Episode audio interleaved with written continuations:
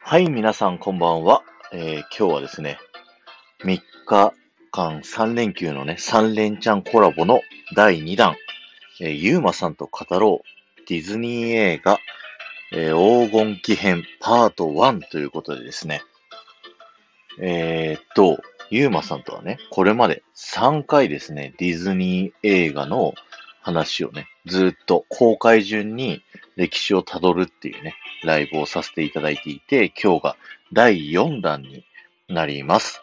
で、今日紹介する映画が、リトル・マーメイド、ビアンカの大冒険、ゴールデン・イーグルを救え、そして、美女と野獣の3作品になりますね。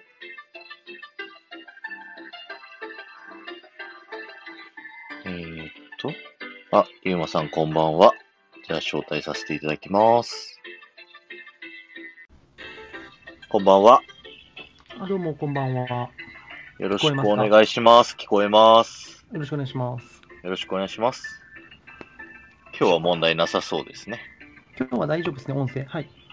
はい、ありがとうございます。背景もね、作っていただいてありがとうございます。はい。ちょっと、最近ちょっと僕の配信は、あの、サムネを凝ろうと思って、ちなるほど。ょっと今日のピックさんもちょっと凝ったんですよ、 最初だけ。。はいいはいはい、確かに。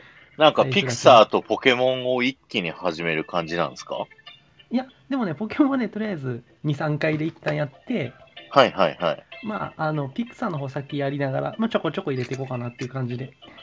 なるほど。いや、どっあのね、ちも深かった。なんかすごい濃い話だったんで、面白かったあです。ポケモンですかはい。面白かったですか、ポケモンの回。面白かったです。そんな裏設定あるんだと思 う。裏設定なのかなああの脚本家の人が亡くなって実ははいホームページに最後上げはったんですよ、死ぬ前にえ、あ、そそれんなを一こ応と。分析をしてっていう、だからへ結え構オカルト的な、あの一部フはいはいァンの間では、ああこういうことかっていうのがあってなるほど。そういうこと面ですね白い。まああんな話になるんだまあでもあの話をしちゃったらポケモンは多分コンテンツとしては死んでたと思うんですけどね確かに確かそに。んな話をしてしまったらあどうもすみれさんこんばんはこんばんは。ありがとうございます。来ていただいて。そういえばあのたくさん今日は2日目ですねどうですかそうなんですすよ。いや、もう、今日はですね、 あの、一番、なんていうんですか、事前準備がないというか、ゆうまさん確かにに全部こう任せちゃってるんで、なるほどね。なんなら明日の準備してましたよ。あ、でも、直前まで、 あの、ビアンカ見てました。あ、ゴールデンイーグル。はい。おうほうほうね、あの、一作目と、あの、絵柄が全然綺麗っていう、衝撃の二作目ですよね。う。めちゃくちゃ感動した。アホードリ航空があのニューヨークの街飛ぶ時のシーン、あはいはいはいこんなにすごかったっけと思って。そうそうそう。一作目とも比べたらもう全然ちゃいますよね。はい。うん。あそこすごい良かったですよね。そう思います、そう思います。でね、あの、昨日ちょっとめちゃくちゃ話変わるんですけど、はい。昨日桜地さんがライブ終わった後、はい。マカさんがちょっとやってはったんですよ。あ、そうそう。入りたかったんですけど、ごめんなさい、あの時。あ、でででで、そこでね、ポンポコさんと言ってたんですけど、はい。ディズニーランドで最も健康的な食事をする方法を考えようっていうことだったんですよ。ほー、面白い。 なんかでみんなで地図見てあビタミンが足りひんからここへ行こうみたいなそれ誰ができるって桜地さんしかできひんなっていう話になったんですよ。やばい脂質が多いとか糖質ばっかやみたいな確かに。どこで何言ってるかはなんとなくわかりますからね。だから桜地さんがいたらこの企画できるなと思って健康的な食事をディズニーランドでする方法について真剣に考える会みたいな確かに。とりあえずアドベンチャーランドのフルーツを買いに行くしかないですね。じゃああまずビタミンああその発想かその発想だなっていうのをねなんかちょっと昨日ちょっと言っててこれなんか面白そうやなと思ってただ確かにやっぱり確かに。場所に詳しい人がいないとできないなと思ってはいはいはいはい。うってつけはやっぱり桜地さんちゃうみたいな これがであきりがとうるごのざいますは桜地さんですよねっつって僕の僕地図見て迷ってますわとか言って僕は多分こっから動けへんみたいな どこに行ったらいいんですかって それぜひ確かにな。面白いかなって思うんですけど、確かにぜひ確できかたらいに。いなとは思うんですけど、あ、のりありがとうございざいます。のりかわさんとぽんぽこさん、こんばんは。ます。あもうのりぽこコンビですね。のりぽこさん、この後あるんですよね。ちょっと火曜日やらはるんですよ。で、ポンポコさんが一応あ、僕らにこの後じゃないか。火火曜日か。はい。この後はトミーさんですね。トミーさん10時ですよね。そうですね。はい。うんだからなるべくそれまでに終わるといいなと思いつつまあ、ね、終わりますよ、多分。ゆうまさん次第ですけどね。そこも僕のさじ加減で終わるんで。はい。じゃあ、そろそろちょっと人が集まってきたんで、始めますか。よろしくお願いします。ははいい。。昨日はありがとうございましあた。昨日はありがとうございましたということですね。でも、昨日のあの配信面白かったですよ。僕も、僕やったらどうするかなって考えながら聞いてました。はいはいはい。本当ですか、はいよかったです。あいやの本、当新しい試みだったんで、ちょっとね、うん。すごい面白かったです。あ、そういう視点で見るんだっていうね、勉強になりました。はいはいや、本当ありがとうございます。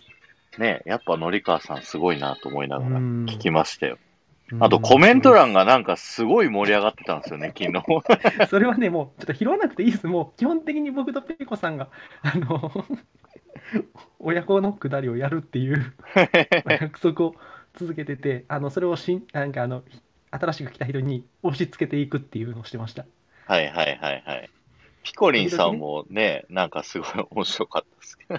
あでもなんか株買ってはるとかね、そういう話してはったんで、下確のか話と上の話が微妙に連動はしてんすよ。に。確かに。たまにね、こう、たまに。ネギの話したらネギポップコーンの話になったりね。そうそうそうそうそうそう。そういう緩やかなコラボをしておりました。そうそうそう。あ、そうだ、ピコ。あの、マイッカさんに画面録画しといたらって言われたんで、画面録画しとこう。ああの、コメントが見えないじゃないですか。そうですね。はい。そう、この話盛り上がってると。だ から、録画してます、今。 たまにしかシンクロしないっていう。さあ、じゃあ始めましょうか。はい、今日はよろしくお願いします。でですね、今日さっきあのちょっと説明してもらってたんですけど、はい今、日はですね、黄金期編パート1ということで、今日はたったの3作品です。リはいトル・マーメイド、ビアンカの大冒険、ゴールデン・イーグルを救えと、美女と野獣、たった3作品の新設設計になっております。あっという間ですね、じゃあもう。いやー、そうどうなんですかね、この僕、美女と野獣っていう作品に関してはすごい言いたいことがあるんで、これについて今日はちょっとかなり喋っていこうと思います。はいはいはい。楽しみです。ですね。前回、暗黒編、ちょっと覚えてますか、まあ、ディズニーが、まあ、ウォルト・ディズニーが亡くなってから、まあ、ちょっとした低迷期に落ちて、まあ、コルドロンとか、オリビアちゃんの大冒険というところで大打撃を受けながら、オリバー、ニューヨーク、子猫物語で、俺たちはミュージカル映画こそが俺たちの強みなんだっていうところに、巧妙を見出していくっていうところまで話しましたね。はい。 ただ前回ですね、話の内容が薄かったと思います。それはですね、はい。あえての部分もあるんですよ、実は。そうなんですか映画の部分だけしか話さなかったんですよ、前回は。うん。でうんうん、今回はですね、あのちょっと前回の話の続きからやっていきます。で、脳みそをちょっとあの暗黒時代にちょっと戻してください。はい。でですね、まあ、さっきも言ったように暗黒編はですね、あくまで長編アニメの話をしました。まあそこが低迷しましたよって。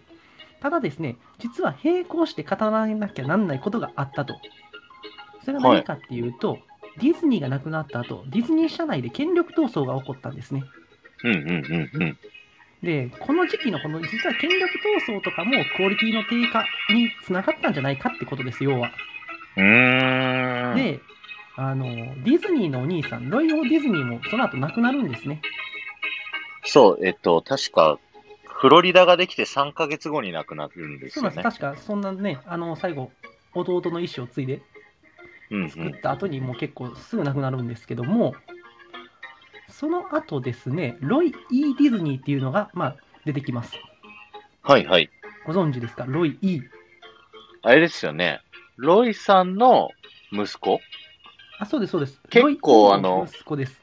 あ、んロイ王の息子。おなだお兄んさんの息子のですよ息子ね。です。はい。そうそなのう、で結構ね、お騒がせなね。そうそうそうそうそう。で、この人の話をちょっとしなきゃなんないんですけど、このロイ・ E ・ディズニーっていう人は、ディズニーの経営に関わる最後のディズニー一族の人間です。うんうんうん。で、この人、何をしたかっていうと、1984年ですね、実はディズニーを乗っ取ろうとした投資家がいると、それがソウルスタインバーグっていう投資家がいたんですよ。はいはい。ディズニーは乗っ取られかけるんですね、投資家に。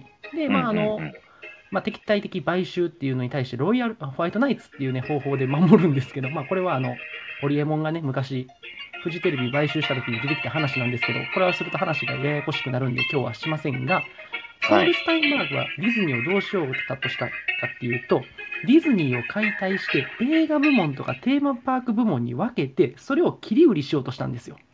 なるほど。会社を解体しようとしたんですね。はいはいはい。ロイ・ E ・ディズニーっていうのは、その危機に立ち向かって、なんとかこれを乗り越えたと。うんうんうなんん。とか勝利するんですよ、ソールスタインバーグとのこの買収合戦に。はい。でも、ボロボロになっちゃうわけですよ、それで。戦いになるほどなるほど。で、要は会社を、ディズニーっていう会社を再生させるために、会長兼 CEO にパラマウントっていう映画会社があるんですけども、そこを立て直したマイケル・アイズナーを連れてきます。来ました、マイケル・アイズナ来ました。このマイケル・アイズナー、今日、名前覚えて書いてください。ー。 メモしてください。はい。社長兼 COO にはフランク・ウェルズを就任させました。うんで、この決断をするときに、ロイはディズニーを一族経営にするのか、それとも外部の血を入れるのかっていう決断を強いられるわけですね。今まではいはいずっと一族経営だったわけ。でもここに来て、外のパラマウントから、えーアイズナーとフランク・ウェルズを連れてくると。でももうそういう決断をするわけですよ。一族経営でディズニーはもう持たないと。うんうんうそんして彼はついにウォルトの娘婿ロイ・ミラーを会社から追い出すという決断をするんですね。ほうほなのでこのディズニーのロイ・イー・ディズニーとこのロイ・ミラーさんはですねあのすごい仲が悪くなると、まあ、要は親戚同士なんですけどう。うんうんうん。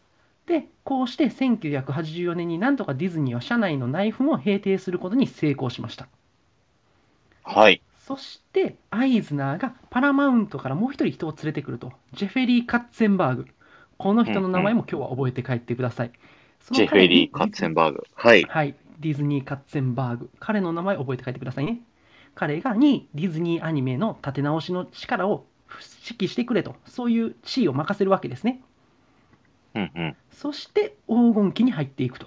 要は、このディズニーが黄金期になっていくきっかけとしては、このカッツェンバーグが来たってことが結構でかいんですね。うーん、なるほど。で、まあ、あの、この間も言ったように、オリバー、ニューヨーク、子猫の物語で少しずつ光明が差してきたということで、ここから黄金期に入っていきます。はい。お願いしまというすこ。とで。はい、ここから黄金編です。ということで、リトル・マーメイド、1989年ですね。来ましたねタ。クさん好きですかこの映画は。いや、もう、うちら夫婦はですね、リトル・マーメイドがかなりベースになってるんですよ。うんうんうん。あの、奥さんがめちゃくちゃ好きで、うんうんうん。で僕たちの結婚指輪と婚約指輪、どっちもリトル・マーメイドモチーフで、あらららら。がっつり来てま入すね。籍日もアリエルの誕生日11月17え日。ーすごい。次のミッキーの誕生日じゃなくて、アリエルの誕生日で入籍してるんで、ああ。結婚そこはもう、やっぱ記り、念日アはイエルい。派。そうなんへですよ。えすごい。あの、指輪にはいはい、あ、ごめんなさい、脱線しちゃあ、って全然いい。ですよ、全然いいですよ。はい。あの、オリジナルの指輪作れるところがあって、うんうんうん。指輪にマックス彫ってあるんですよ。あ、犬の そう、エリック王子が飼ってる。ああ、ワンちゃんはいはいはいはいはい。珍しいですね。あの、多分ですけど、世界で一個だけだと思います。世界広しといえど、いえど、もうこれは桜地さんだけというね。すごいですね初めてやりましたって言われましたもん、デザイナーさんへに。ーすっげえ。 なるほど。じゃあ、思い出めちゃくちゃありますね。あります、あります。で、あの、この映画っていうのはですね、あの、1989年公開なんですけども、はい。まあ、ディズニーの映画の歴史を見てきたら、久しぶりのプリンセス映画なんですよ。うんうんうんうん。眠れる森の美女から約30年の時を経て、プリンセスものがついに復活をしたと。うんうん。これがディズニーに黄金期をもたらしますと。で、あのこの映画覚えてると思うんですけども、あの開始15分でですね、まずパート・オブ・ユア・ワールドっていう名曲がいかれる、いくんですよ、まず一発目。いや、最高ですよね、あの曲ね。はい。30分でアンダー・ザ・シーっていうね、もう、なんじゃこりゃっていう音楽レベルがまず高いと。それを、あのもう、なんだろう、もう、マシンガンのように打っていくんですよ、最初から。うんうんう一気ん。にまあ、ディズニーのアニメ世界に歌で心を奪われていくと。これなんでかっていうと、えーコルドロンあたりからですね、ディズニーはなんか脱ミュージカル路線っていうのに走っていくと。で、オリバーでちょっとずつそっちのミュージカル路線に戻してきて、要はやっぱりディズニーってアニメであもう強いんだけど、ミュージカルもやっぱりディズニーの魅力だよねっていうのに気づいたから、こういう作りになるんですよ。うんうんうんまあ、ディズニーイコール名曲のパレードだっていうことですね。だからやっぱりアラン・メンケンっていう方にもう託したわけですよ、これを。そしてそれは成功してるんですね。うんうんうん。もう、パート・ブ・ヤ・ワールド、アンダー・ザ・シーで多分ディズニーの、あのーまあ、クラシックって言われる歴代の曲の中でも、もうナンバーワン、ナンバーツーに上げる人もいるぐらい名曲やと思いますけども、そうですね。うん。で、まあそういうね、まずミュージカル映画としてのレベルが高いと。うんうんうん。ただ、この映画の僕重要なところっていうのは何かっていうと、アリエルっていうキャラクターのプリンセス像っていうのが、まあ、例えば白雪姫、シンデレラ、オーロラ姫、そしてアリエル。まだこの時点で4人しかいないんですよ、明確なプリンセスって。うんうん。そのプリンセス像に明らかにまた新しい変化を描いている点に注目してほしいんですね。で、アリエルっていうのはそもそも地上に行きたいと思ってるんですけども、うん現状の生活に不満ってあんまりないじゃないですか。地上には行きたいけど、なんか海底の世界でいじめられてるとかっていうのはないんですよね。うんうん白雪姫とかシンデレラみたいに過酷な場所にいるわけでもないんですよ。うん。なるほど。でも彼女は地上のものを集めてますよね。うんうん。これはちょっと時代背景1989年っていうのをちょっと考えてほしいんですけど、まあ、僕まだ生まれてないんですけどもある程度今の生活様式に連なるものっていうのがある程度の人人間に享受されてる時代ですよねなるほど。要は掃除機があったり白物家電って言われるものがあったりテレビがあったりっていうもう今の生活まあ携帯がちょっと多分ポケベルとかが出てる時期なのかな、まあ、今の生活のベースになってるようなものが少しずつ出てる時期なんですようんうんうん。つまり物質的に豊かになった世界なんですよね、もうこの時点で1989年っていうのは。なるほど。僕が生まれた年でもありますね。あ、本当ですか。はい。あ、ピコさん、こんばんは。お母さん、みんなのおかん。みんなのおかん、 来ましたよ。で、えー、と1989年っていうのはさっきも言ったようにそういう物質的豊かさが享受できる時代になったと。でも、アリエルって、だからアリエルの今、現状っていうのは、こういうことなんですよ。物質的に豊かなんですよ。だうかんうら、んうん海底うん。の世界で。でもそれでも心が求めるものが他にあるっていうことを、なんだ、それを求めていく話ですよね、これって、要約すると。うんうんうん。で、あとちょっといけずな言い方すると、ディズニーアニメをこうやって公開できるっていうことは、それなりのやっぱり豊かさの享受ができてる国だけですよね。なるほど。つまり、まあ、こういうものがみんなの心に引っかかりやすいっていうことなんですよ。うーん。な確のかで、に。このアリエルの心情っていうのは、実は白雪姫、シンデレラみたいに、まあ、言ってしまえばいじめられて、王子様と結婚したい、それでは何かっていうと、なんだろう、貧富の貧しい場面からの脱出っていうのを夢見てるんですよ、王子っていう富の、うんうんえー象徴に対して。それよりもやっぱりアリエルのこういう心情、物質的にまあ豊かだけど、でも自分の心はここでないどこかに居場所を求めてるんだっていうのは、実は我々の、なんだろう、共感できる点が多いんですよね。うんうんうん。で、あのーだからアリエルっていうのは、まあ、地上世界を投影する存在エリックに恋をしていくとそもそも最初エリックのことが王子だってことは彼女知らないんですよそうですね、確かに。冒頭ただただ地上世界の憧れを彼に投影してるだけなんですよねうんうんうんうん。でこれは眠れる森の美女のオーロラとフィリップの構図と一緒です確かに。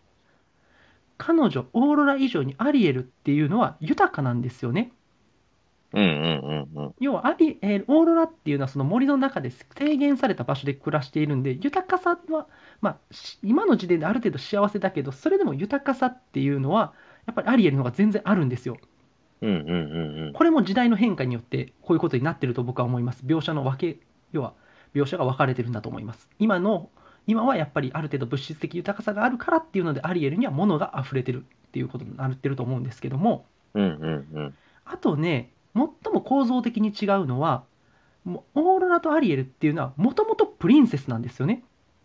うんうんうん。白雪姫シンデレラはもともとただの女の子なんですよ。この違いっていうのも今後、ディズニー作品見ていく上で結構プリンセスものを分析する上で結構重要にはなってきます。あれ、元々白雪姫って違うんですかあの白雪姫はあママ派なんで、あれが。めちゃくちゃ微妙なラインですよね。ああ、なるほど。うん。なだるほからあどの辺のバックボーンがちょっとよくわかんないじゃないですか、あれって。はいはいはい。もしかしたらそれを乗っ取ったのかなっていうのもあるんですけど、まあ、ただ現状やっぱりママ母なので、もしかしたらもうその地位から剥奪されてる可能性もあるんで、で、まあ、シンデレラはな一る般ほ人どじゃないですか。うんうんうん。まあ、この差があるんですよ。だからディズニープリンセスっていうものが、もともとプリンセスっていう方向にどんどん変化していくんですね。確かに。まあ、あの、ちょっとあのベルとかはまた違うんですけど、でも、ジャスミンとかそうじゃないですか。うんうんうんうん。そういうふうに、まあ、アナ雪のエルサとアナもそうだし、モアナもそうだしっていうところで、こういうちょっと変化があるんですよね。もともとプリンセスだったっていうところに。うんうんうんだから、、これっていうのは、ある意味でその豊かな時代っていうのが到来して、我々の社会環境が成熟したことによって、本当に行きたい場所を求める心情っていうのが強くなってきたことと比例してるんですよ。うーん、なるほど。 めちゃくちゃ難しい話してますね、今。面白いですよ。そう だから自分のしたいことをし追求してもいい時代だし自分らしく生きてもいい時代だし人の決めたルールに従わなくても自分の心のままに生きていくべき時代なんですよね。うんうんうん。まあ、これよく僕、キングダムハーツのセリフで、これめちゃっていうディズニーのね、あのアニメとかをと世界を旅するゲームで、あのすごいディズニーを象徴するいいセリフがあるんで、ちょっと引用しますけど、はい。心の命じることはもう誰にも止められない時代なんですよ。うーん。だから、アリエルの思いっていう方が、白雪姫とかシンデレラよりも、我々はより身近に感じてしまうんですよね。うんうんうんうん。っていうこと、プラスアルファですね。この作品は、そういったアリエルの心情を描きながら、実はもっと普遍的なことを描いてるんですよ。それはう何んか。はい親の心子知らずっていうことと、この心親知らずっていう構図なんですよ。うんうんうんうん。要はアリエルっていうのは地上に行きたいっていう思いがあるけどそれに対してエリえええーとね王子王様トリトンかトリトンは、まあ、じ実はそのお母さんがあの地上で殺されちゃったと事故によって人間に、まあ、これうんうん3で分かることなんですけど、っていうのがあって禁止してるんじゃないですかうんうんうん。地上世界に近づくことそういう心配をしてるにもかかわらずやっぱりアリエルっていうのは地上に行きたがるんですよなるほどだ。からやっぱり親の心子知らずっていうことなんですね。で、じゃあトリトンはトリトンでどうかっていうと、アリエルがどれだけ地上のことに思い馳せてるのかっていうことを分かってないんですよ。うんうんうんだからこれっていうのは親子関係の話なんですね、実は。うん。なるほど。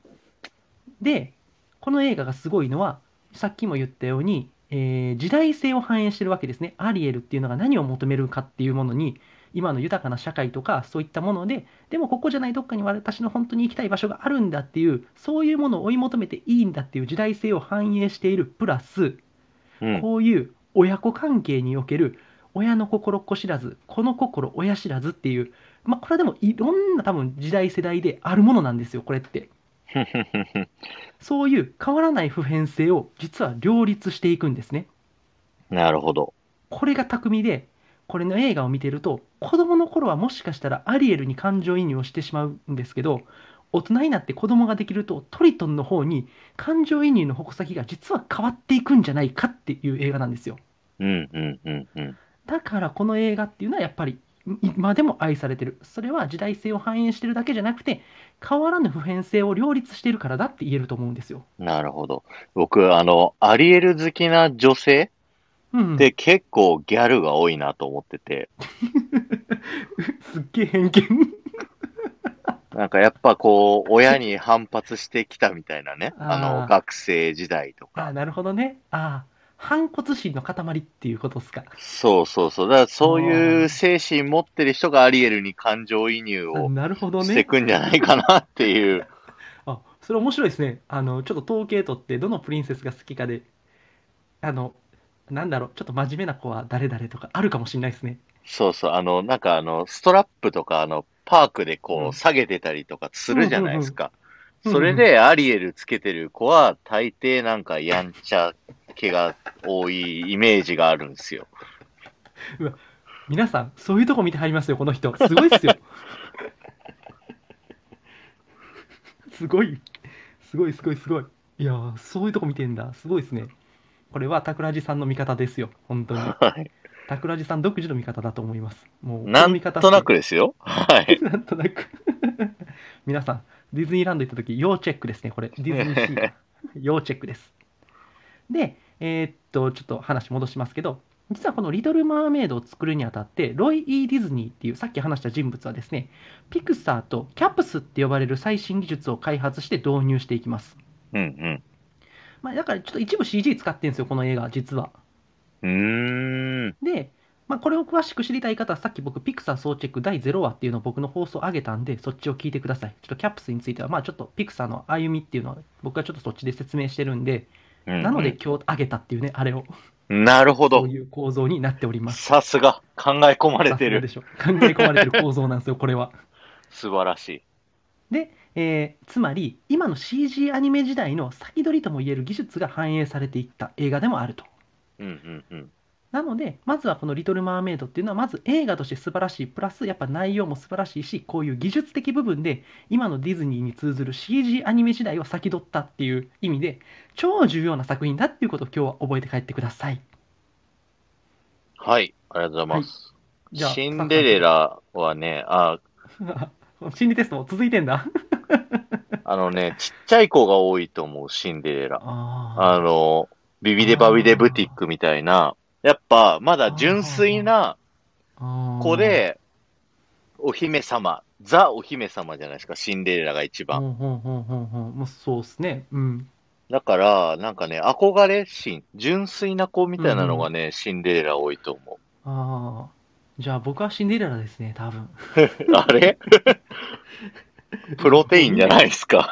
いや そっか、そっか、じゃあ肉体派か、モアナか、 ラーヤか。もうみんな聞きた他いがのいっぱい子はあ何るだろうなちょっとこれ考えときますからあの、はいこれあれしましょう。これ特集しましょ う。プリンセス心理学で。もうであのアリエルは特別理論あるけど、ちょっとね、他そんないっぱいあるかわかんないからあ、ーちょっと考えときます。桜地さんはモアナって言われてますよ。肉体派ですよ。モアナ。肉体 派肉体派か。まあ、結構肉体派でしょ、あの人。っはいはいはい。確かに確かに。ていうね、まあ、この、まず、リトル・マーメイドっていうのはこういう重要な映画だっていうことをまず今日は。まあ、皆さんね、覚えて帰らんでも、リトル・マーメイド好きな人多いでしょうね。うん。そうなんです。みんなギャルが多いんです。ギャルが多いだ。ピコさんとかね、もうアリエルじゃないかな。わかんない けど。どうですリトルマーメイドなんかちょっとありますもうちょっとなんかこういうの喋りたいみたいな。えっ、とね、見返していただくときに、一個ね、はいはい。あるんですよ。あの、トリトンが最初に登場するところあるじゃないですか。イルカに連れられて、はいあはい、の、ありますね、あります。はいはい。あのシーンの群衆の中に、うん。ミッキー、ドナルド、グーフィーがいるんで探してみてくださマい。ジか。いや、わかんねえな。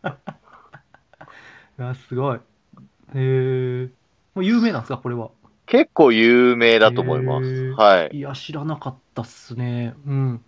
じゃあ、皆さんはリトル・マーメイドを見るときに、親目線、子目線で見ながら、アリエルってギャルが好きなんだなとか思いながら、そのトリトンが出てくるときに、ミッキー、ドナルド、グーフィーを探してください。そうそう。あ、ほら、知ってる人が結構。モフちゃんもみな来知ってたるっり。て。あ、うんみんな知ってんだ。あの、止め、止止めてみないと絶対わかんないと思う。あの、あ、流してみたらわかんないですね。なるほど流してみたらもう一瞬過ぎてわかんえないです。ーはい。ということで、そしたら、じゃあ次、ビアンカの大冒険いきましょうか。はい。で、えー89年から翌90年ですね、1990年、ビアンカの大冒険の続編にあたるゴールデンイーグルを救えが公開されますが、今作は日本ではなんと劇場未公開っていう超不遇な映画です。うんうん。で、よくね、テレビのディズニー特集とかでも、リトル・マーメイド、美女と野獣、アラジン、ライオン・キングが黄金期って紹介されるじゃないですか。はいはいはい。はぶられてんすよね。うーん。かわいそうなんですね、この映画ね。うん。まあ、この、まあ確かにこの並びで見たら一番弱い映画ではあると思います、ただ。確かに。うん、ちょっと弱いですね。うんうんまあ、リトル・マーメイドと特に美女と野獣に挟まれてるっていうのがかわいそうな傾向にあるんで、本当は多分、リトル・マーメイドの前にやっとくべき映画やったとは思うんですよ。なるほど。で、まあ、この映画っていうのはさっきも言ったように、技術的な面で初めて全編デジタルシステムで制作されたディズニーアニメだと言えまうす、んうんうんうん。ででもねこれまたテレビとかで言うんですよ「美女と野獣」が初めてデジタルシステムを使って作られたって紹介されてる番組はあってそういう意味でもこの作品は不遇です もう本当にだからこの初めてねせっかくデジタルシステムで制作されたディズニーアニメなのに「美女と野獣」が初だよってし実は紹介してる方多いんですようんうんだからねまるでなきことにされてるんですよねうん。なるほかわどい。そうなんですよこの映画はとにかくまず扱いがかわいそう、確かに。そう。で、まあ、この映画のね、まあ、ちょっとについてちょっとずちょっと語っていきたいと思うんですけど、っていうのは、まあ、このはい映画に関して僕はあまりちょっと語るとこはないんですけど、まあ、さっきうもんうん桜地さんも言ったように、あの前作1977年に公開されて、これが1990年なんですよ。はい。 13年の間で、まずここまでアニメ表現が進化したのかっていうところの差、このまずもう映像の差がすごいですね、この映画は。うんうんうん。さっきあの飛ぶシーン、えー、なななちょっと名前がちょっと出こです。 えーっと、えーあれですよね、アホードリー航空の、えーっとはいはいね、名前なんだっそうそうそうけ、そうウィルバそうそうそう。あれが飛ぶシーンって1作目、2作目あるんですけど、2作目めちゃくちゃ綺麗になってんですよ。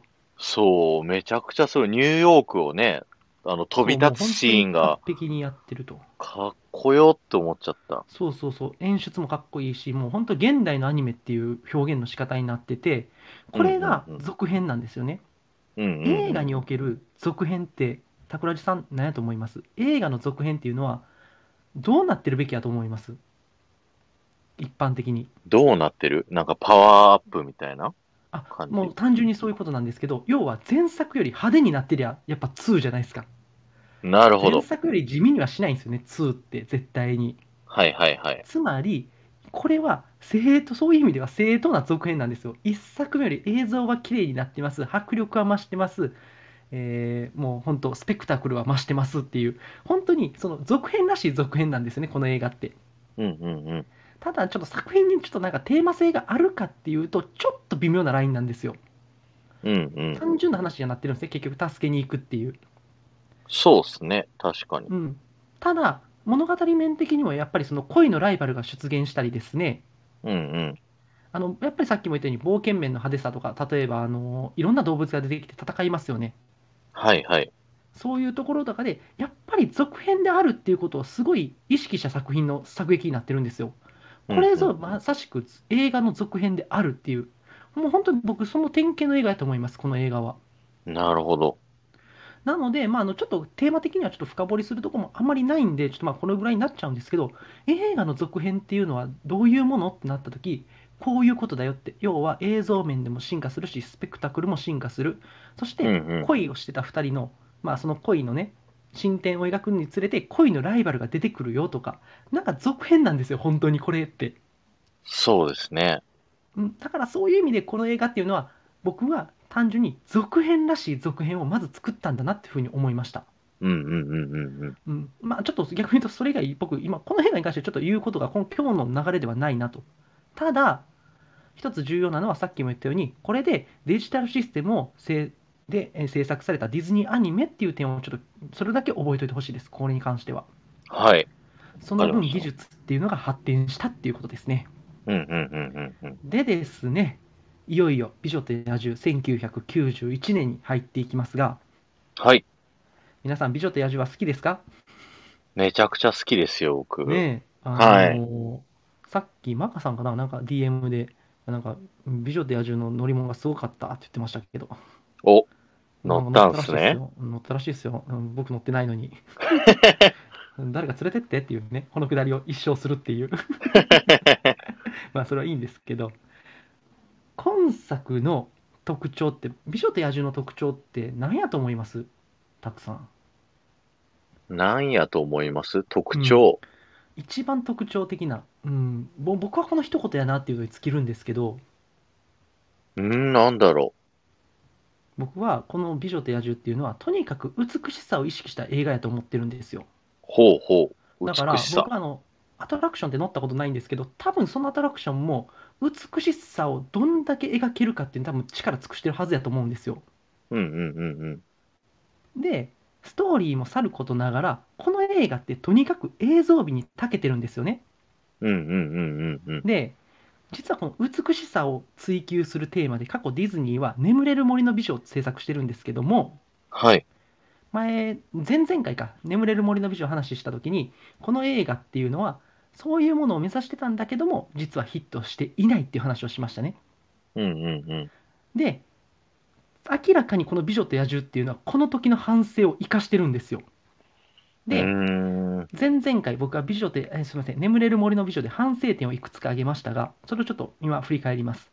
はい。まずは、メインキャラとモブキャラの明らかな描き分けと。モブキャラうんはうんうん本当書き割りでしかなかったと。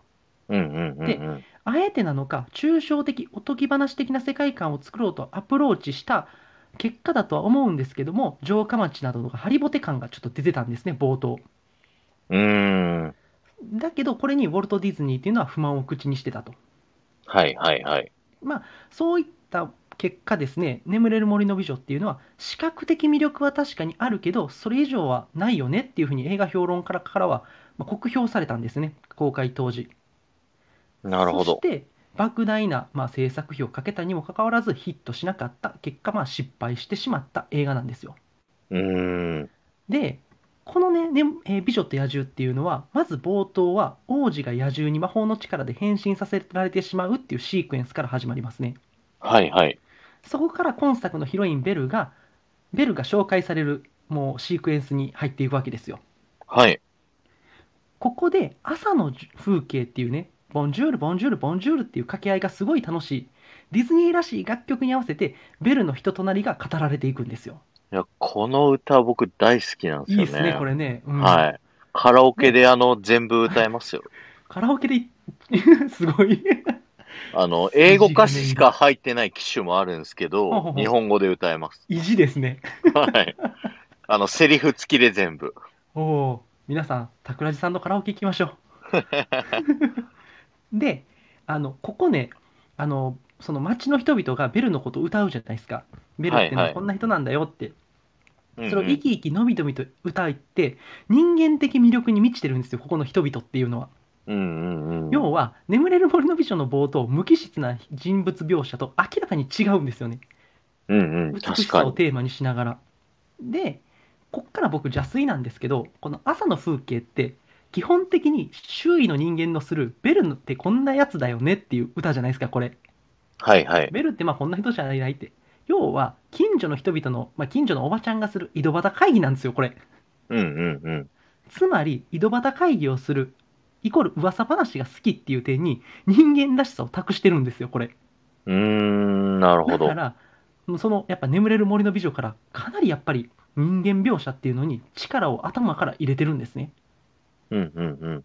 で、さらにこの朝の風景っていうので巧みなのは、ベルがどんな人物なのかっていう点を描いた後、ガストン・ルフーっていう敵役の人物設定もここで描ききってるんですね。はいはい。要はもうこのミュージカル1曲で必要な情報を全て観客に提供すると。もううんう親切設計になっております、冒頭からこの映画。ん。なるほど。要はやっぱりその眠れる森の美女のこれは反省点を生かしたんやと僕は思ってるんですね。うーん。で、まあ、ここで一気に我々は、ああ、じゃあベルとかガストンとかルフーっていうのはこういうキャラなのかっていうふうに一気に物語に引き込まれていってしまうと。うーん、面白い。で、僕、今作をもうめちゃくちゃ単純に要約すると、僕はこの美女と野獣っていう映画はですね、はダい。メ男のワンサーゲインものだと思ってます。ダメ男ののワンサーゲイン。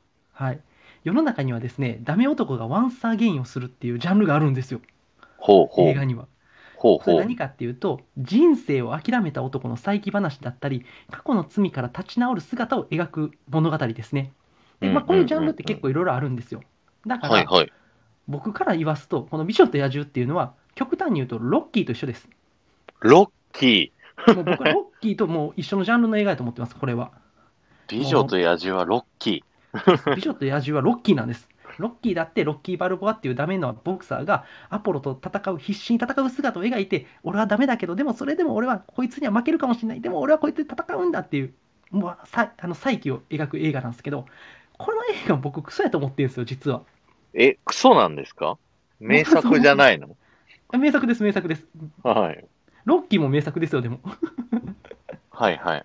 で、まあ、この「美女と野獣」っていうのはですね、まあ、こうしたワンサゲイものの作品といっても僕は過言じゃないと思っててそれなんでかっていうとやっぱりですね、この王子っていうのはやっぱりその粗暴でわがままで乱暴者ってあるっていうことがまあなんかなんとなく示唆されるじゃないですかはいはいはい。こいつちょっとやばいやつじゃねえかってでみすぼらしい老婆を無下にしたんですねうんうんうん。あの止めてあげなかったじゃないですか城にはい。その罪で野獣にされるっていう罰を与えられて、それを解くために真実の愛を知って愛されるっていう条件を与えられるが、まあ、自分の醜い姿に絶望してすっかり人生を諦めた男なんですよ。うんうんうん。なるそほんどな。彼がベルと出会って再起する物語なんですよね。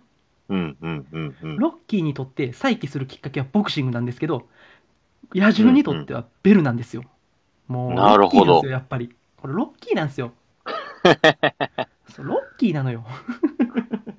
でですね、あの、この作品の、だから、肝っていうのは何かっていうと、どれほど醜い姿でも、人に真心を込めて接して、人を愛する。そうすることで、醜い姿でも受け入れてくれる存在を見つけると。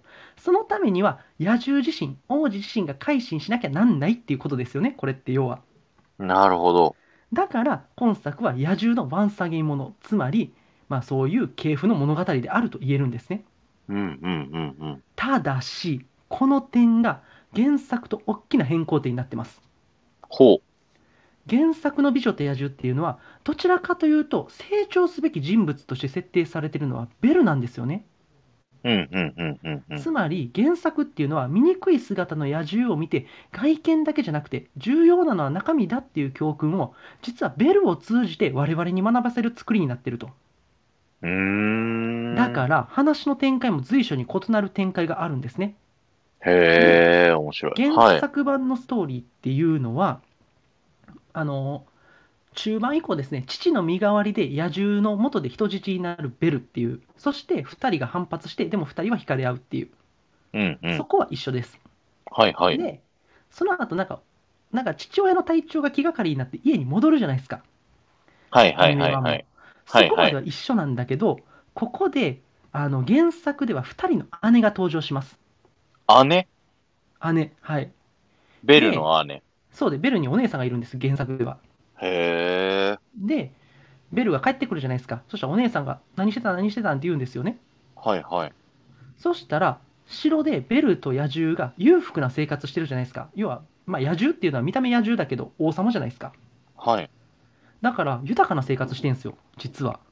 ほうほうほう。それに嫉妬するんですよ、姉が。ええ。で、ベルを監禁するんですね。えで、当初1週間で戻るって約束をベルと野獣はしてたんですけども、間に合わず、うんうん10日が過ぎて野獣が死にかけてるかもしれないやばいっていうことでなんとか脱出して城に帰ると、へえ。そういう話になってます原作はえ、あ、じゃあガストン的な人がいないってことですかあのね出てくるっちゃ出てくるんですけどでもそういう話になってるんですよ一応なのであのガストンとかっていうのはそんなに重要じゃないんですよこの話だとなのでおそらくガストンとルフーっていうのは原作の姉をちょっと変化させてる存在だと思いますへえ、知邪らな魔するかっ存在た。としてであのベルが城に戻ってきて野獣がですねこれで私は幸せに死ぬことができるって告げるんですけどベルがいいえあなたは私の夫になるのですとベルが叫んで野獣は本来の姿に戻って終わりなんですねこれはへえ。まあいくつか諸説ありますあの版によってはちょっと話が違うんですけども基本的に原作はこうした流れの作品です、うんうんうんうん。で実はウォルトは生前ですねウォルト・ディズニーはこの原作に忠実に「美女と野獣」を作ろうとしてたんですよなるほど。なので、もし美女と野獣がウォルトが生きてる間に作られたら、ベルはどっちかっていうと白雪姫シンデレラ同様、他人から嫉妬されて貶められるヒロイン像として描かれてたんじゃないかっていう。そしたら多分ね、またちょっと違うタイプの作品になってたと思うんですね。そのまま確素直かにやっにてたら確かに。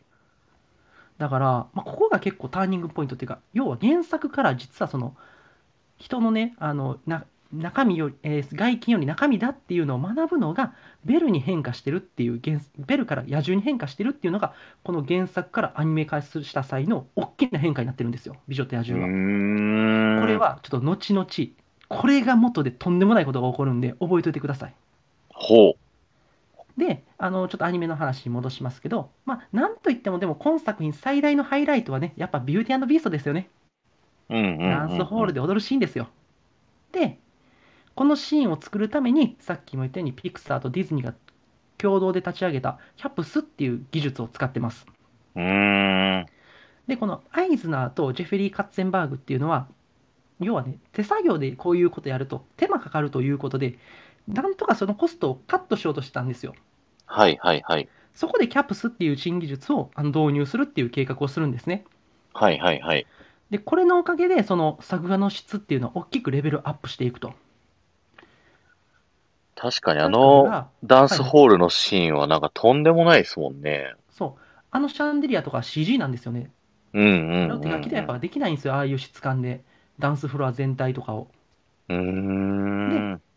こうやってね、ディズニーっていうのを見ていくと、やっぱり新しい技術を導入して、アニメの制作の方法論を変化させていくんですよ。これが、この作品でも起こってます。なるほど。で、まあそういうキャプスを使って、最もやっぱり効果的なシーンだって言われるのが、ビューティービーストのシーンだって言われてるんですよ。うんうんうんうん。で、あの、最近ですね、竜とそばかすの姫っていう映画があったでしょ。はいはい。あれは、えー、と監督の細田守さんがバーチャル世界での美女と野獣をやってみたいっていうことから構想した映画なんですよ。へえ。で、あのそれは何でかっていうと今説明したように美女と野獣が手書きアニメの世界にデジタル技術が最も効果的に使われた映画だっていう映画史的文法があるわけですよ。うんうんうんうん。だからバーチャル世界を舞台にしたアニメで美女と野獣のオマージュをするっていうのはバーチャルの世界であるそして要はそのバーチャルとなんだデジタルと手書きが融合した美女と野獣をバーチャル世界に置き換えてやるっていうのは実は映画史的な文法としてはすごい筋が取ってるんですよね。なるほど。おそらくそういうところもあって細田守さんはこのバーチャル世界で美女と野獣をやろうっていうので竜とそばかすの姫を僕は作ったと思ってます。うんうんうんうん。まあそれちょっと余談ですけどね。すごい面白い です。で物語は最終的にガストンと野獣の対立っていう局面に向かっていくとあうんうんちなみに今日もう美女と野獣全部喋ってますねネタバレしまくってます大丈夫です。は大い。丈夫ですか、このね野獣とガストンっていうのは人間としての性質は同じものだと言えると思うんですようんうんというのもどちらも身勝手で粗暴で傲慢だったとだうん。からなるほど。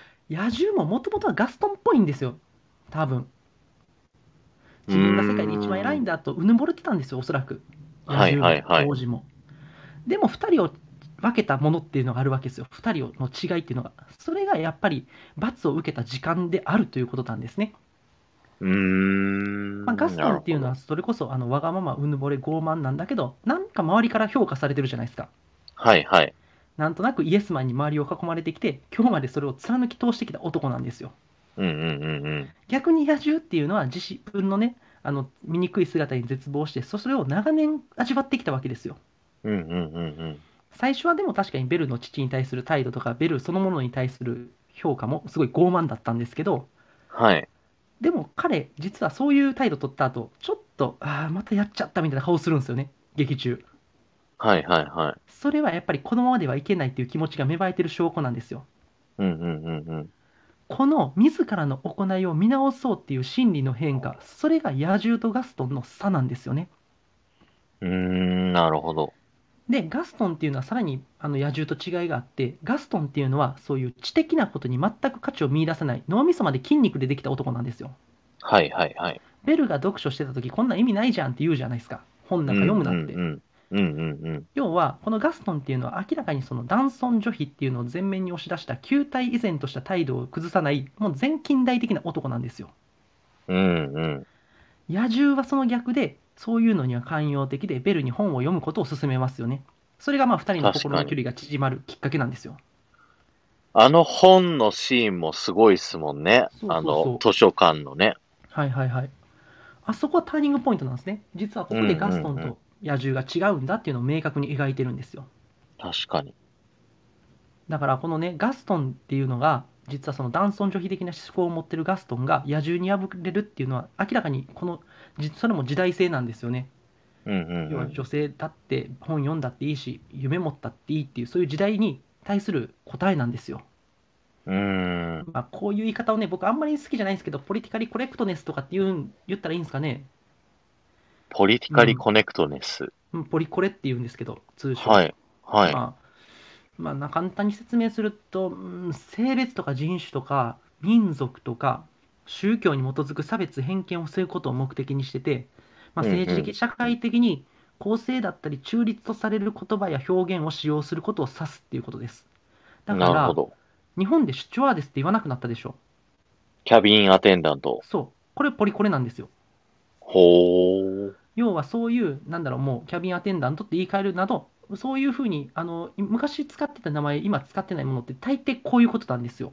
うんうんうんうん。なので、まあ、そのハリウッド対策って、現状のハリウッド対策とかっていうのは、こういうのを配慮した作品制作が当たり前になってて、ディズニーの今の作品って、もう大体このポリコレ、ポリティカリコレクトネスっていうのを守ってます。なので、南部の歌っていうのは絶対に表に出せないし、ピーター・パンすら規制しようって言ってるんですよ。あれ、最近ディズニーのアトラクションもそういうので、結構変えてるんですよね。はい。もう、これ最近は時代の、あ、そうですね。あはいごめんなさ大丈夫い。です最近、ロジャーラビットのアトラクションが変わるっていうね、話になってますからね。あれもなんか、やっぱあるんですよね、なんかその表現が。なんか、ジェシカを車に、うん、あの、ロープで縛って、うん、トラクター、え車のトランクに入れてるところがなんか問題だみたいなので、なんかストーリー自体を根本から変えるみたいな。うん。まあ、あの、だから僕がこういう言葉をあまり使いたくないっていうのは、そういうことして意味があるのかっていうのはすごいあるんですよね、僕の中で。まあ、意味はあるんですけど、うんうん、なんか全てを全てそういうことをしてしまっていいのかなっていうのがあって、まあ、それこそ、うん、難しい問題ですけどね、それこそ、スプラッシュマウンテンすら、まあなえー南部の歌から、プリンセスと魔法のキスに切り替える、これももうポリティカリコレクトネスなんですよ。はいはい。ああと、でカリブの海賊も女性のオークションのシーンが変変わって女海賊になってるんですよね、海外なるほは。どはい。まあ、なので、まあ、そういうの海外ってすごいやっぱり、あのーなんだろう、すごいやっぱり、すなんだろう、考え方としてやっぱ海外ってこれがすごい中心的な考え方になってるんで、ディズニーとかっていうのもやっぱりこれに配慮した映画作りをしないともういけなくなって、パークとかっていうのもそのもののあり方っていうのが変わってるっていうのは現状なんですね。うんうんうんうん。ただ、このポリコレっていう視点で言うと、実はこれ、ベルっていうのは実は今ちょっと批判されてる面があってですね、ほフェミニズムとしての性格付けが単に読書好きとしか定義されてないっていうのはどうなんだっていうことと彼女の行動理由が父のために行動する結局それって家父長制の旧態依然としたヒロイン像から抜け出せてないんじゃないかっていうことで現代では割と批判されてますこの映画う。うーそん。んなこと言ったらもうどうしようもなくなるっていうね確かに。お父さんのために行動するっていうのはその家父長制としてどうなんだまあこれもうイチャモンですよこんなもん確かに確かだにか。ら僕はこのポリコレって考え方もすごいいいと思うんですけど、でもちょっとやりすぎるとすごいそこに違和感を感じちゃうタイプで、まあ、これをこうんうんうん今はここで話してどうなんだってとこもあるんですけど、まあ、今のやっぱ映画っていうのはでもこういうのをすごい配慮してるんで、でやっぱりい昔のディズニー作品っていうのは、そういったところで、まあ、時代が古いから仕方ないんですけど、批判されてるっていうこともあるっていうことをちょっと知っておいてもらいたいですね。そうですね。まあ、最近のディズニー映画に LGBT のキャラクターが出てくるみたいなのもそういうことですよね。スター・ウォーズにも出てくるんですよ、実は。スカイウォーカーの夜明けにも。はいただはい中は国いで。はそれをカットしてるんですね。中国っていうのは同性っていうのはなしだから。なるほど。すまあ、で、ディズニーうまいことをそれをカットしやすい位置に入れてるんですよ。うー。うんんだからまあまあ、そういうのね、すまあ、いろんな考え方あるんですけど、うん、これは難しい問題ですね。ここをちょっうんとうん、うんあんまりほこり深掘りするとちょっと嫌な話になりそうなんで、もうこの辺でやめます。やめましょう。頭から湯気が出てきてますね、皆さん。コメントが少ないぞ。あ の、モフちゃんが目がドクロになるとこ面白いよねって 言ってるんですけど、これガストンがね、あの、最後、崖、崖っていうか城から落ちて亡くなるシーンのうんうん、顔がアップになるとこで一瞬瞳の中がね、ドクロ映ってるんですよ。へえああ、そういうね見てはないい。な、そこまで。豆知識が。さすがモフちゃへんー。さすがっすね。いやー、よう見て はる。で、あの、まあ、さっき今、こういうのを問題点として言われてますよって言われてるんですけど、僕はさっきも言ったように、今作の問題点とはそもそもそういうとこじゃないっていうのは今言っておきます。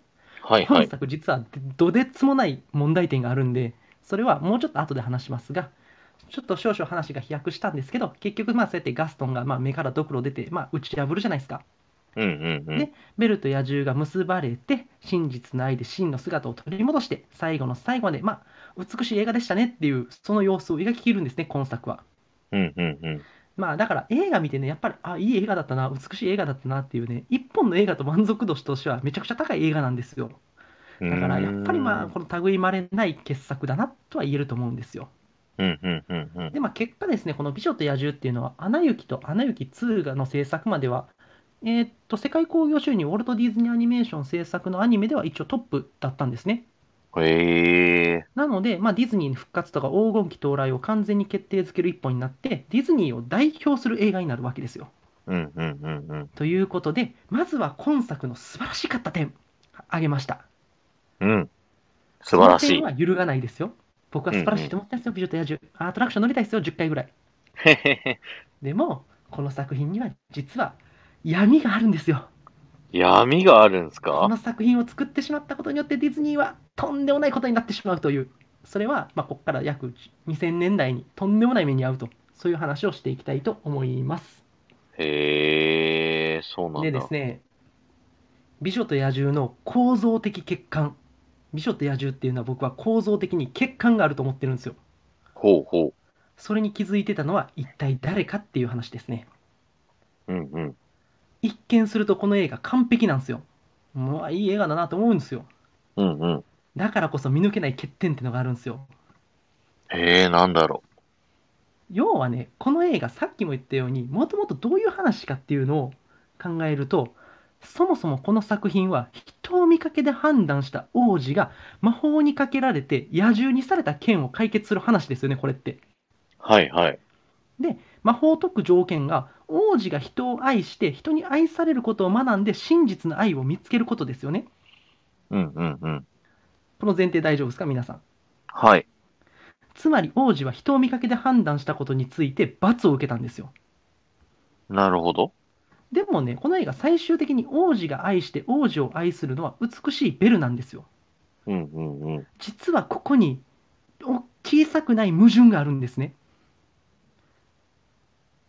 うそんれは何でかっていうと、さっきも言ったように原作を改変してるからなんですよ。ほう原ほう作はベルの視点で見た目よりも中身っていう教訓を描く映画な作品なんですよ。はいはいはい。本作はそれを野獣視点で描こうとしてますよね。うーん。つまり原作って何かっていうと醜い男の本質にベルが気づくことで彼はでも中身は素晴らしいんだっていうそして彼もまたベルを愛していくっていうそこから人間っていうのは見た目なん見た目じゃなくて中身なんだよっていうのを伝えたい作品になってるんですよ原作はうーん。だけどこの映画も実際そうなってるように見えるんですけど究極的なことを言うと野獣が美しい女性を愛して愛されてるんですよね、うんうんうん。つまり、要はね、本質的に王子野獣を成長させるには、これでは不完全なんですよ。なんでかっていうと、うん野獣は人を見た目で判断したから呪われてるわけですよね。はいはい。でも自分のとこに来るのは美しいベルなんですよ。なるほど。これは矛盾なんですよ、実は。要は、それって、でも、この映画のベルって、しかも、やっぱりいい子じゃないですか、すごい。うんうん。だからそもそも別になんか中身のことを見てくれそうな人なんですよ、もともと。そうですね。確かに。だけど野獣っていうのはその美しいベルに結局はなんかその分かってもらってるんですよねうんうんうんうん。じゃなくて野獣から分かろうとしてないしないといけないんですよもっとこの映画を完璧にするにはうーん。つまり、まあ、本質的にこの作劇要はそのを成立させるには王子野獣っていうのは実はベルっていうのが野獣でなきゃなんないんですよ。つまりへー王子を成長させるには野獣っていうのがやってきてでもその人の中身って美しいんだって気づくんが多分すんなりいくんですよこれって実は。なるほど。だから王子と野獣っていうタイトルにして初めてこのテーマっていうのは成立しうるものだと僕は思うんですよ。うーん。だから、あのこれをね、あの結局その、王子の元にやってくる野獣の元にやってくるのが美しい女性でそれを愛し愛されるっていうのは結局なんかそれって彼本当に反省してるのかよく分かんないんですよこのこれをやっちゃうともちろんこの映画の中ではそれがうまくそのねうまく描いてるからこそそれっていうのが表に出ないようにはなってるんですよはいはいはいはい。ただこれがね問題なんですよ実は実はでへえ。すね、はいこ。のさっきも言ったように「美女と野獣」っていうのはまあ大ヒットするわけですよはい。でディズニーを代表する作品になるんですけどもそしてまあディズニーの黄金期到来を世界に宣言する映画になるんですけども、うんうん。さっきも言ったようにこの黄金期を支える人物っていうのはマイケル・アイズナーと彼にフックアップされる形でディズニーにやってきたアニメーション部門最高責任者のジェフェリー・カッツェンバーグですねはい。彼らっていうのはさっき一番最初に言ったようにパラマウント映画社を再生させて、えーその手腕を買われてディズニーにやってくるんですようんうんうん。でさっき「リトル・マーメイド」とか「美女と野獣」とか「アラジン」「ライオン・キング」っていうのを続々とヒット作を連発していくんですけど要は黄金期到来に多大な貢献をするんですようんうん。でもね94年1994年2人は対立するわけですようんうんうん。カッツェンバーグがディズニーを去って彼はスティーブン・スピルバーグと共にドリームワークスを作るんですねドリームワークス。で同社のアニメ部門の責任者となるとうんうん。でこの頃ロイ・ E ・ディズニーとアイズナーの間を取り持ってたフランク・ウェルズが亡くなって2人の間にも深い溝が生まれてそれが2000年代セーブ・ザ・ディズニー運動っていうのが起こる種になっていくんですよディズニーを守らなければならないアイズナーを追い出さなければならないっていう実は対立が起こるんです2000年代、はいはいはいはい。その種になっていきますうーん。でカッツェンバーグっていうのはディズニーを、まあ、結局そのアイズナーと対立して出ていって2000年代、えーストリームワークスを率いてディズニーに立ちふざかる強敵となるんですけども、うんうん。さてじゃあカッツェンバーグはですねディズニーのアニメ最高責任者にいたんですけどもここで一つ疑問が浮かぶんですよはい。彼はさっき僕が言ったような美女と野獣の欠点にそこを突きを欠点とかそこを突き崩された際に露呈する美女と野獣ってでも本当はおかしいよねっていう危険性に実は気づいてたんですよほうほ彼だけは気づいてたはずなんですよだから彼が2000年代作る作品っていうのはディズニーを殺すための映画を作るんですよう。うんうんうん。もっと言うと「美女と野獣」っていうディズニーを代表する映画をただただもう抹殺するためだけの映画を1本作るんですそれが2001年に作られた「シュレック」ですシュレック。シュレックっていうのはもういわばアンチディズニーなんですようんうんうんうん。見たことありますシュレックってありますあります。好きですよ、シュレックも。本当ですかこのはい作品見た方ならわかると思うんですけど、一見するとシュレックっていう怪物がフィオナ姫と恋をするっていう構造は完全に美女と野獣ですよねはいはい。でも実はひとひねり加えてあってフィオナの正体っていうのも実は怪物なんですようんうんうんうんうん。つまりこれは怪物同士の恋模様を描いている作品なんですよはいはいはい。つまりこの作劇っていうのは「美女と野獣」で先ほど露呈した僕が思う欠点っていう矛盾点を消してさらにその先に進む完全な上位互換作品になってるんですよなるほど。しかもですねご丁寧にこの映画はプリンセスであるプリ,えー、プリンスかフォークワード教っていうのが出てくるんですけどその顔を非に。常に醜く描くんですね、背も低いですしね、そうで確す。か。 これはディズニープリンセスもので少しずつ露呈してた。でも結局大切なのは顔なんじゃないかっていう点を浮き彫りにしてるとも言えるんですよ。うーん。だからこのシュレックっていう映画は野獣が恋する相手が美女っていう、その美女と野獣にある実は小さくない問題点をうまく顕在化させて見せるんですよ。うんうんうんうんうん。で、白雪姫とかね、おとぎ話の住人が登場するじゃないですか、国を追い出されて。はいはい。これは明らかに過剰なまでにディズニーを意識した作劇なんですよ。確かだにか。ら、このシュレックっていうのは、カッツェンバーグっていうのがですね、アイズナーに追いつ追い出されて、ディズニーが憎い、アイズナーが憎いっていう復讐心が溢れた作品なんですよね。うーん。で、このシュレックっていうのは結局2001年に新設されたアカデミー賞長編アニメーション部門、一番最初の受賞作として評価されるわけですよ。まんまとこう、やっつけちゃえるわけですね。そう。まんまとディズニーが欲しかった賞をかっさらって見事にリベンジを果たすと。うんうんうん。で、これってなんでかっていうとそのみんなが内心うすうす秘めてたディズニー作品への疑問とかそれらをうまくすくい取ったからこその大ヒットだったと思うんですね。うんうんうんうん。でちょっとこれ先の話なんですけどこの2000年代ですねディズニーというのは低迷期を迎えるんですけどもこのねアンチプリンセスアンチ美女と野獣アンチディズニーっていう側面を持ったシュレックが世界的に評価をされたことでディズニー2000年代ディズニーっていうのは実は完膚なきまでに叩き止めされるとうんうんうん。そして低迷期を迎えていくということで要は美女と野獣ってものがディズニーのあの代表する作品になってしまったがゆえに実はこの作品が原作から改変してしまった部分それをシュレックっていう作品に突き崩されたことによって2000年代ディズニーっていうのは完膚なきまでに叩きのめされるんですよ。うーん。これがこの作品の功罪の罪の部分です。この作品がヒットしたことによってこの作品さえ倒してしまえばディズニーを倒せるっていうことが証明されてしまうんですよ。なるほど。でこの2000年代っていうのは約10年間低迷期が続いて結局、えーこの後アラジンを作るんですけど、まあ、僕はねその後ムーランとかポカホンタスとかディズニープリンセスに数えられてるっていう人もいるんですけど僕はアラジンだまでやと思ってるんですよこの2人っていうのはまたちょちょっとちゃうんじゃないかと思っててうんうんうん。ただまあどっちにしろですねこの2000年から、えー2009年プリンセスと魔法のキスまで約10年間プリンセスものをまた断念せざるを得ない状況になってしまったんですよはいはいはい。だから、シュレックっていう外部からのディズニー批評のその中で最も強烈な一撃を食らったことで、当然、プリンセスものはもうディズニー作れなくなるんですよ。要は、うんアンチディズニーのものが世界的にヒットするってことは、プリンセスものってもう受け入れられないんだっていう現実があるわけですよ。はいはいはい。そういうところでディズニーっていうのは低迷期に落ちていくと。なるほど。そのは一い。撃を放つのが、かつて美女と野獣を作った責任者、ハッツェンバーグだっていうことはすごい皮肉なことなんですよね。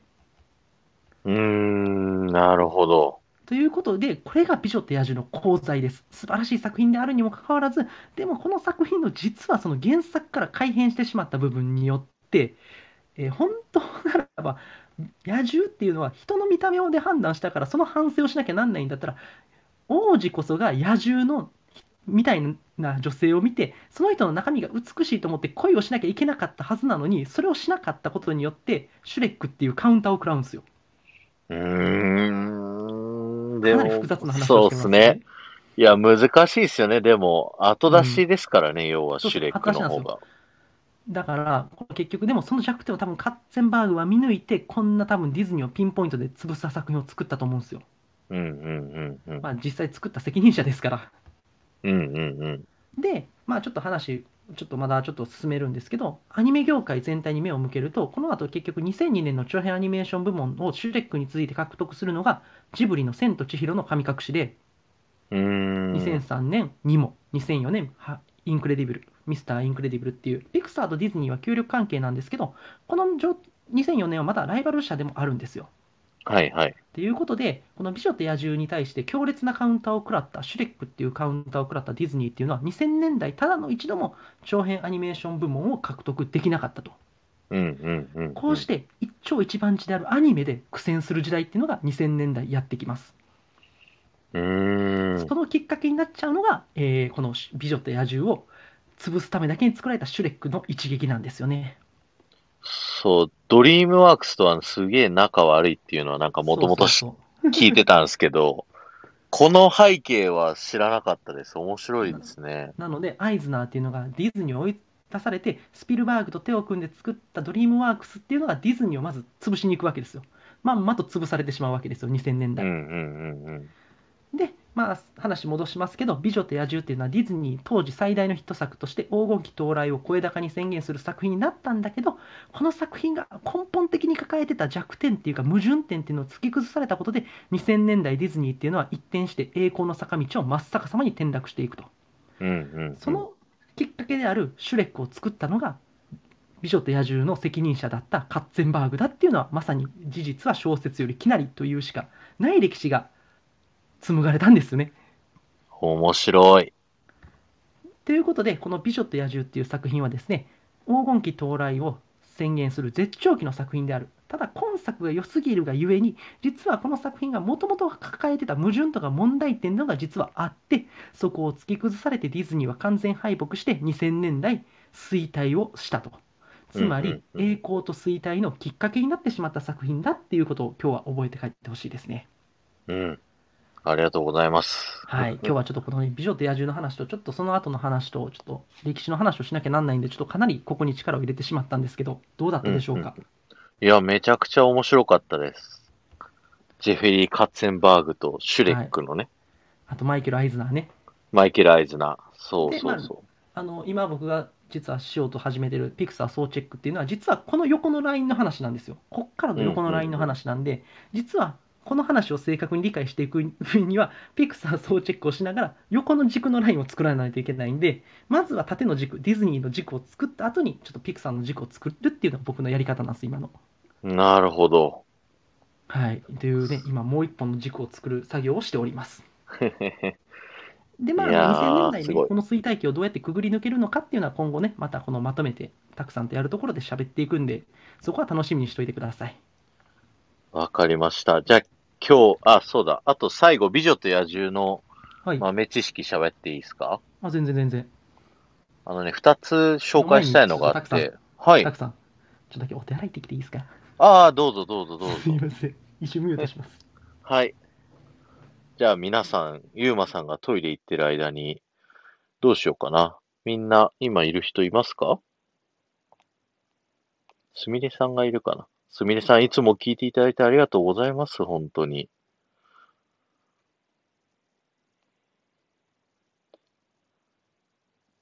いや、でも、あ、ゆうまさんいない間に豆知識紹介しようかな。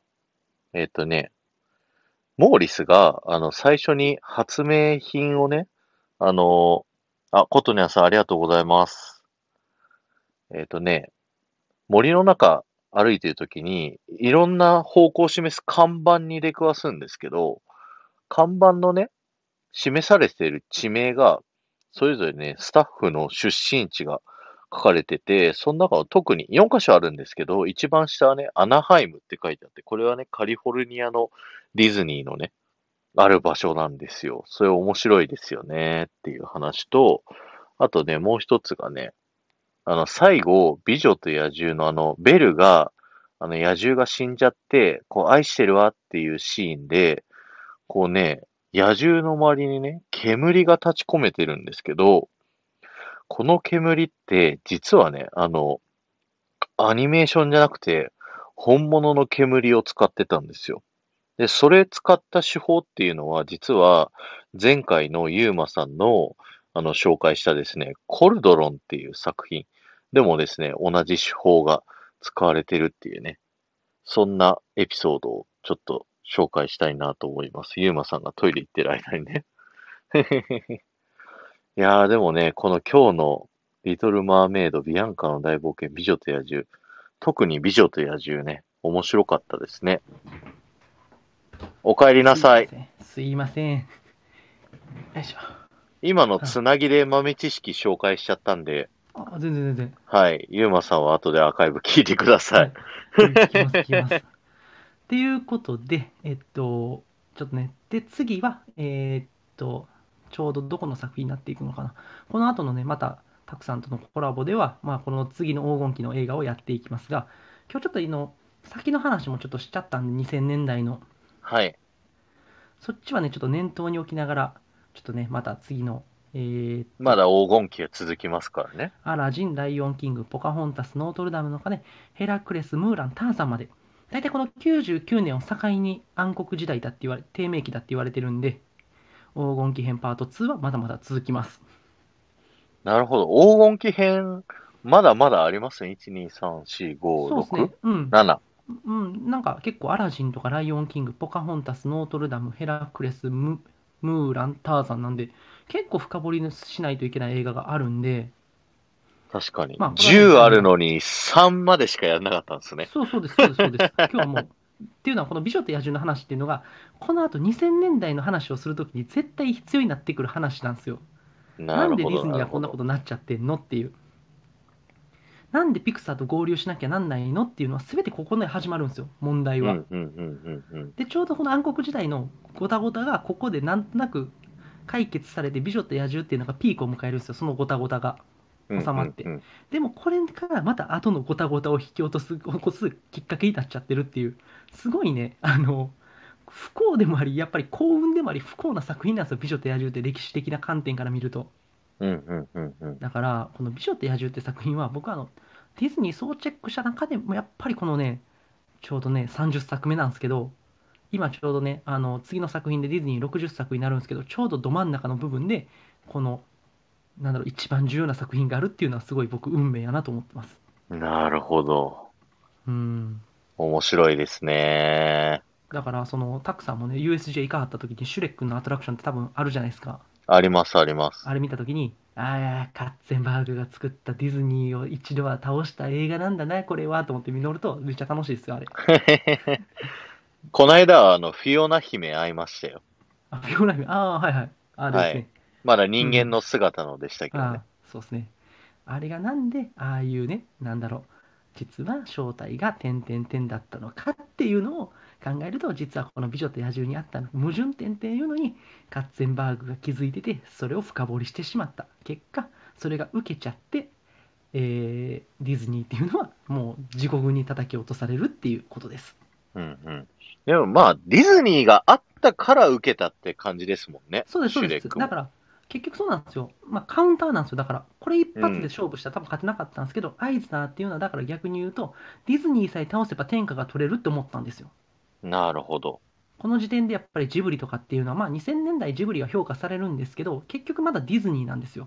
うんうんうんうまあ、ん。この後ちょっとしたら、えー95年に「トイ・ストーリー」が一発目の一作目が公開されるんで、まあ、ピクサーっていうのもすごいうん一気に上位には来るんだけど結局はやっぱこの時点でディズニーを叩くっていうのはすごい意味があることなんですよ2000年代に。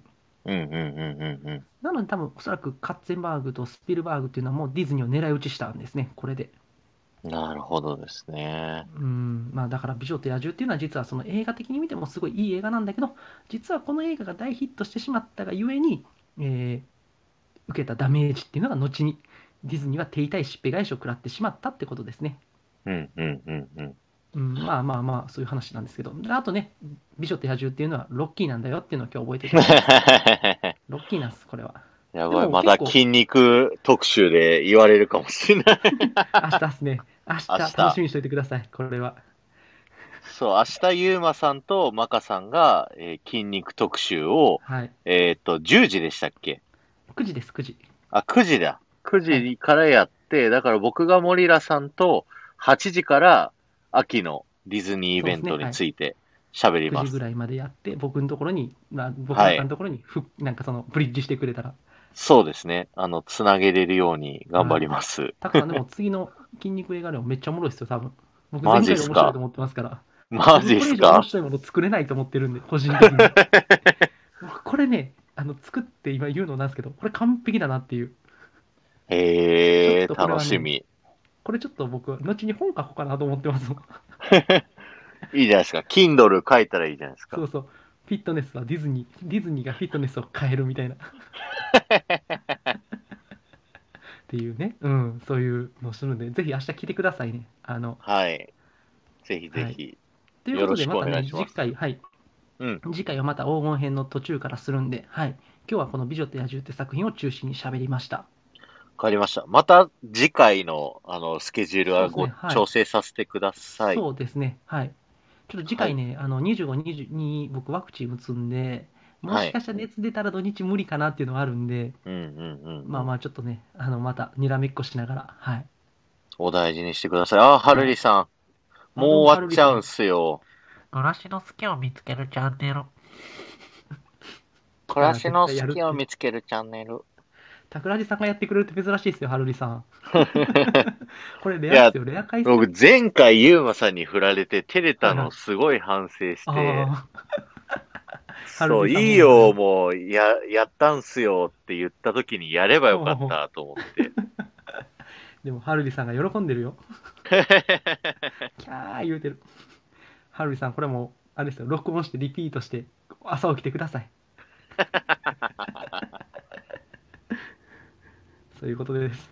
はい。はいということで、今日はですね、ちょっと、めっちゃ長かったですね、今日1時間4、めっちゃ喋りましたね、今日。そうですね、1時間20分。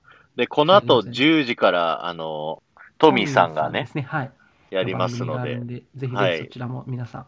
で、えー明日は桜地さんと、また僕らの、マカさんと僕と、桜地さんとはい森田さんですね。はいで、明後日が、えーっと、ポンポコのりかわさんとのぽんりぽかこわささん。はのりい。ぽこコンビで、しあさってが、えートミーさんとピコさん。はいはいはい。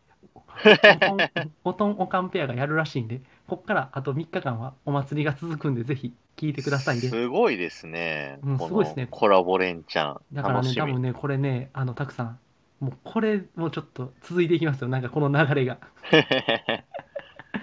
もう本当にコラボ祭りということで。はい。 そうですね。ぜひぜひ、よろしくお願いしまよろしくおす願。いします。じゃあ、すいません。今日はね、はい、これで。ありがとうございました。聞いていただいはい、ありて。がとうございました。はい、ちょっとまたね難しい話して申し訳なかったです。はい。次回もまたお楽しみにということで。皆さんありがとうございました。ありがとうございました。じゃあ、失礼します。バイバーイ。